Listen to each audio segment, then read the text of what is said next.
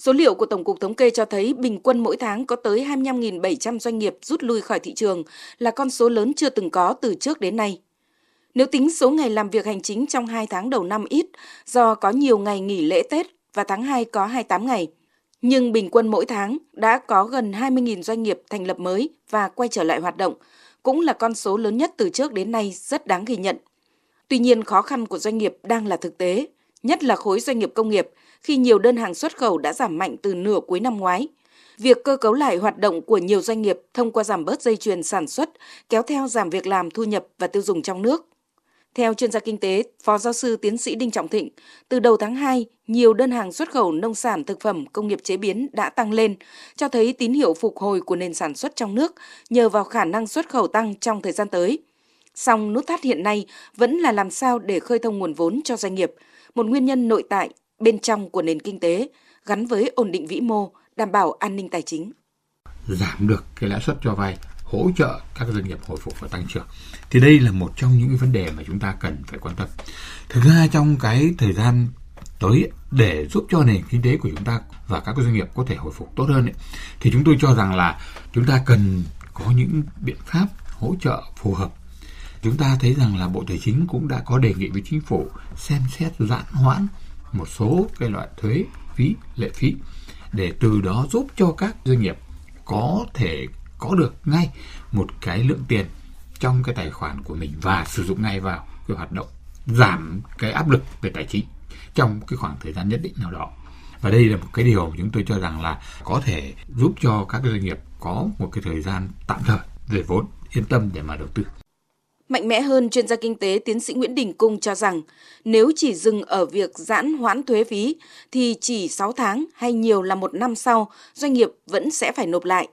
Trong bối cảnh doanh nghiệp đang còn rất nhiều khó khăn sau hơn 2 năm chịu ảnh hưởng bởi dịch COVID-19, cộng thêm những tác động không thuận từ thị trường thế giới, cần có chính sách miễn giảm ngay một số khoản thuế, trong đó có thuế giá trị gia tăng để tiếp sức cầu trong nước hiện đang rất yếu, bởi cầu trong nước chính là một trong những yếu tố quan trọng quyết định cho thúc đẩy tăng trưởng. Tôi cho rằng là miễn giảm thuế là hay nhất là bởi vì không qua cái thủ tục hành chính để triển khai thực hiện và đó là cái có hiệu lực nhất cho nên là hãy thực hiện những giải pháp hỗ trợ mà việc thực hiện nó không qua những thủ tục hành chính và điều thứ hai có thể miễn giảm thuế được là bởi vì trong thời gian vừa rồi chúng ta thấy tăng thu rất nhiều vượt dự toán. Cho nên chúng ta có dư địa và có cơ sở để tiếp tục là miễn giảm thuế nhiều hơn nữa cho doanh nghiệp. Các chuyên gia đánh giá cao một số chính sách của chính phủ thời gian gần đây, đáng kể như việc ban hành Nghị định số 08 của chính phủ ngày 5 tháng 3 năm 2023 nhằm tháo gỡ vướng mắc liên quan đến trái phiếu doanh nghiệp riêng lẻ, vốn đã gần như đóng băng trong suốt nhiều tháng qua. Hay nghị quyết số 31 về phiên họp chính phủ thường kỳ tháng 2 với động thái các ngân hàng thương mại đồng loạt giảm lãi suất huy động tiền đồng từ 0,2 đến 0,6% một năm ở các kỳ hạn cho thấy những tín hiệu về khả năng giảm mặt bằng lãi suất cho vay, tăng khả năng tiếp cận vốn của người dân và doanh nghiệp. Mặc dù vậy, cơ hội tiếp cận được nguồn vốn ưu đãi để đầu tư vào sản xuất công nghiệp là không đáng kể. Theo ông Ngô Khải Hoàn, Phó Cục trưởng Cục Công nghiệp Bộ Công Thương, cần phải có một chính sách tín dụng mới thiết thực hơn cho các doanh nghiệp công nghiệp Việt Nam cần nguồn vốn đầu tư lớn nhưng lợi nhuận thấp, thu hồi vốn là khá lâu. Trong cái giai đoạn đầu và trong cả cái quá trình phát triển thì nguồn vốn tài chính đóng vai trò đặc biệt quan trọng trong sản xuất công nghiệp. Thì do đặc thù của sản xuất công nghiệp cũng như là xuất phát điểm thấp của doanh nghiệp ta